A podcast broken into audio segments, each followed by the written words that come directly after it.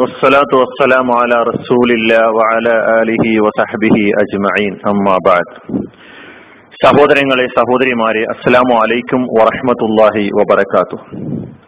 ഇന്ന് ഞാൻ നിങ്ങളുടെ മുമ്പിൽ ആയത്ത് എന്ന സാങ്കേതിക പ്രയോഗത്തെ കുറിച്ച് ചില കാര്യങ്ങൾ ഓർത്തുക എന്നതാണ് എന്റെ ഉദ്ദേശം. വിശുദ്ധ ഖുർആൻ പഠിക്കുമ്പോൾ അല്ലെങ്കിൽ ഖുർആനുമായി ബന്ധപ്പെടുമ്പോൾ ചില സാങ്കേതികമായ പദപ്രയോഗങ്ങൾ നാം കേട്ടുവരാറുണ്ട്. ആയത്തുകൾ സൂറത്തുകൾ ഇങ്ങനെ തുടങ്ങിയുള്ള പദങ്ങൾ നാം സാധാരണഗതിയിൽ കേട്ടുവരാറുള്ളതാണ്. എന്താണ് ആയത്ത് എന്ന് പറഞ്ഞാൽ എന്ന് നമുക്ക് മനസ്സിലാക്കേണ്ടതുണ്ട്. ആയത്ത് എന്നതിന്റെ പദാനുപദമുള്ള അർത്ഥം അടയാളം ദൃഷ്ടാന്തം എന്നൊക്കെയാണ്. നമ്മൾ സാധാരണ സുപരിചിതമായി കേട്ടുവരാറുള്ളത് സൂക്തങ്ങൾ അതായത് ആയത്ത് എന്ന് പറഞ്ഞാൽ സൂക്തം ആയാത്ത് എന്ന് പറഞ്ഞാൽ സൂക്തങ്ങൾ. അപ്പോൾ സൂക്തം എന്ന പേരിലാണ് നമ്മൾ അതിനെ പരിചയിച്ചിട്ടുള്ളത്. എന്നാൽ ആയത്തിന്റെ അർത്ഥം അടയാളം എന്നാണ് ദൃഷ്ടാന്തം എന്നാണ്. അതായത് മനുഷ്യന് സന്മാർഗദായകമായ ഒരു ദൈവിക പദസമുച്ചയമാണ് യഥാർത്ഥത്തിൽ ആയത്ത് എന്നതുകൊണ്ട് ഉദ്ദേശിക്കുന്നത്. അതായത് ഒന്നുകൂടി പറഞ്ഞാൽ മനുഷ്യന് സന്മാർഗദായകമായ ഒരു ദൈവിക പദസമുച്ചയം എന്നതാണ് ഇവിടെ ഖുർആാനിലെ ആയത്ത് എന്ന് പറയുമ്പോൾ ഉദ്ദേശിക്കുന്നത് എന്ന് നമ്മൾ മനസ്സിലാക്കേണ്ടതുണ്ട്. അപ്പോൾ ചില ആയത്തുകൾ വിശുദ്ധ ഖുർആാനിലെ ചില ആയത്തുകൾ ചില സൂക്തങ്ങൾ ഒന്നിലധികം വാചകങ്ങൾ ചേർന്നതാകാം. അതുപോലെ തന്നെ ചില ആയത്തുകൾ ഒറ്റ ഏതാനും ഒറ്റ അക്ഷരങ്ങളിൽ മാത്രം ഒതുങ്ങുന്ന ആയത്തുകളും നമുക്ക് കാണാൻ കഴിയുന്നുണ്ട്. അതായത് വിശുദ്ധ ഖുർആൻ നമ്മൾ എടുത്ത് പരിശോധിച്ച് നോക്കുമ്പോൾ രണ്ടാമത്തെ അധ്യായമായ സൂറത്തുൽ ബക്രയുടെ തുടക്കം അലിഫ്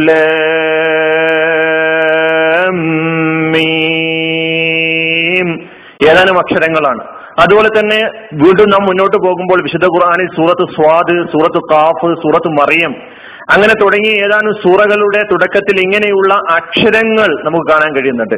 ആ അക്ഷരങ്ങളുടെ അക്ഷരങ്ങൾ മാത്രം ഒതുങ്ങിയിട്ടുള്ള അക്ഷരങ്ങളിൽ മാത്രം ഒതുങ്ങിയിട്ടുള്ള കാര്യങ്ങളെയും നമുക്ക് ആയത്ത് എന്ന് അതിനെയും ആയത്തിലാണ് ഉൾപ്പെടുത്തിയിട്ട് എണ്ണിയിട്ട് കണക്കാക്കിയിട്ടുള്ളത് എന്ന് നമുക്ക് മനസ്സിലാക്കാൻ കഴിയുന്നു. സൂറത്ത് മറിയമ്മിൽ നമുക്ക് കാണാം.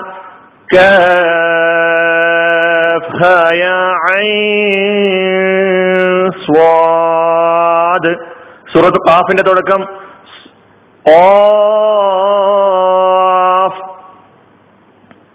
ഇങ്ങനെ ഖുർആാനിൽ ആയത്തുകൾ വ്യത്യസ്ത സ്വഭാവത്തിൽ അതായത് ഒന്നിലധികം വാചകങ്ങൾ കൂടിയിട്ടുള്ള ആയത്തുകൾ കാണാൻ കഴിയുന്നത് പോലെ തന്നെ ഒറ്റ അക്ഷരങ്ങളിലും അതുപോലെ ഒന്ന് രണ്ട് ഒന്നിലധികം അക്ഷരങ്ങളിലും മാത്രം ഒതുങ്ങിയുള്ള ആയത്തുകളെയും നമുക്ക് കാണാൻ കഴിയുന്നു. പക്ഷെ യഥാർത്ഥത്തിൽ ഈ ഒറ്റ അക്ഷരങ്ങളിലും അതുപോലെ തന്നെ ഏതാനും അക്ഷരങ്ങളിലും മാത്രം കാണുന്ന ആയത്തുകൾ ഒരർത്ഥവുമില്ലാത്ത ഒരു ലക്ഷ്യവുമില്ലാത്ത ഒരു അടയാളവുമില്ലാത്ത ഒരു ദൃഷ്ടാന്തവുമില്ലാത്ത ഒന്നും സൂചിപ്പിക്കാത്ത ഒന്നാണ് എന്ന് നാം മനസ്സിലാക്കേണ്ടതില്ല. നേരെ മറിച്ച് ഈ അക്ഷരങ്ങൾ അർത്ഥപൂർണമായ വാക്യ സമുച്ചയത്തെ സൂചിപ്പിക്കുന്നു പ്രതിനിധീകരിക്കുന്നു എന്നാണ് പണ്ഡിതന്മാർ പറഞ്ഞിട്ടുള്ളത്. അതായത് നമുക്ക് മനസ്സിലാക്കാൻ ഒരുപക്ഷെ നമ്മുടെ പ്രാഞ്ചേന്ദ്രിയങ്ങളിലൂടെ നമ്മുടെ ഭൗതിക സംവിധാനങ്ങളിലൂടെ മനസ്സിലാക്കാൻ സാധിക്കുന്നുള്ളൂ ഇല്ലെങ്കിലും ഈ ഖുർആാനിലെ ഓരോന്നും എല്ലാം തന്നെ എല്ലാ ആയത്തുകളും എല്ലാ സൂക്തങ്ങളും അർത്ഥപൂർണമാണ് അടയാളങ്ങളാണ് ദൃഷ്ടാന്തങ്ങളാണ് എന്ന് നമുക്ക് മനസ്സിലാക്കാൻ കഴിയുന്നു. അതുകൊണ്ടാണ് ഖുർആാനിലെ സൂക്തങ്ങൾക്ക് ആയത്ത് എന്ന് പേര് കൊടുത്തിട്ടുള്ളത്. നമ്മൾ മനസ്സിലാക്കേണ്ടതുണ്ട് ഖുർആാനിലെ സൂക്തങ്ങൾക്ക് ആയത്ത്.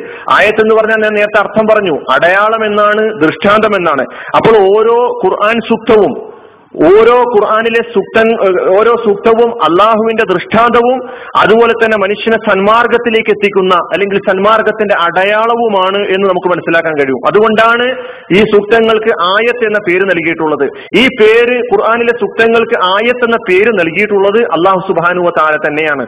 സൂറത്തുൽ ഹദീദിലെ ഒമ്പതാമത്തെ ആയത്ത് നാം എടുത്ത് പരിശോധിച്ച് നോക്കിയാൽ അവിടെ അള്ളാഹു സുബാനുവ താല പറയുന്നു هو الذي ينزل على عبده آيات بينات آيات بينات ليخرجكم من الظلمات إلى النور وإن الله بكم لرؤوف رحيم അവിടെ അള്ളാഹു പറയുന്നു വളരെ വ്യക്തമായി ഖുർആാനിലെ സൂക്തങ്ങളെ ആയത്ത് എന്ന് അള്ളാഹു പരിചയപ്പെടുത്തുന്നു.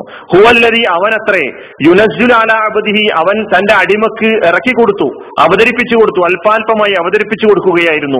ആയാത്തിൻ വയ്യന സുവ്യക്തമായ സൂക്തങ്ങൾ. എന്തിനാ? അദ്ദേഹം അതായത് ആ പ്രവാചകൻ നിങ്ങളെ മോചിപ്പിക്കുന്നതിന് വേണ്ടി പുറത്തെടുത്തു കൊണ്ടുവരുന്നതിന് വേണ്ടി മിനം ദുലുമാത്തി അന്ധകാരങ്ങളിൽ നിന്ന് ഇലന്നൂർ പ്രകാശത്തിലേക്ക്.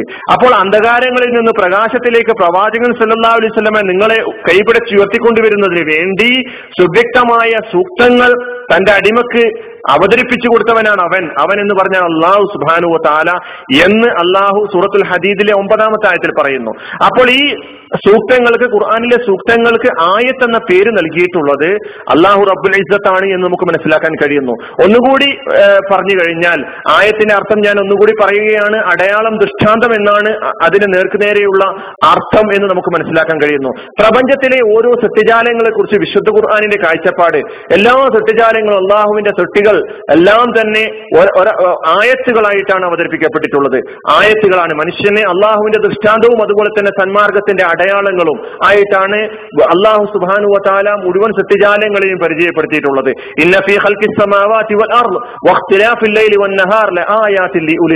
അവിടെയും പറയുന്നു ആകാശത്തിലെ ആകാശഭൂമിയിലെ സർവ സർവ സത്യജാലങ്ങളുടെ സൃഷ്ടിപ്പിൽ.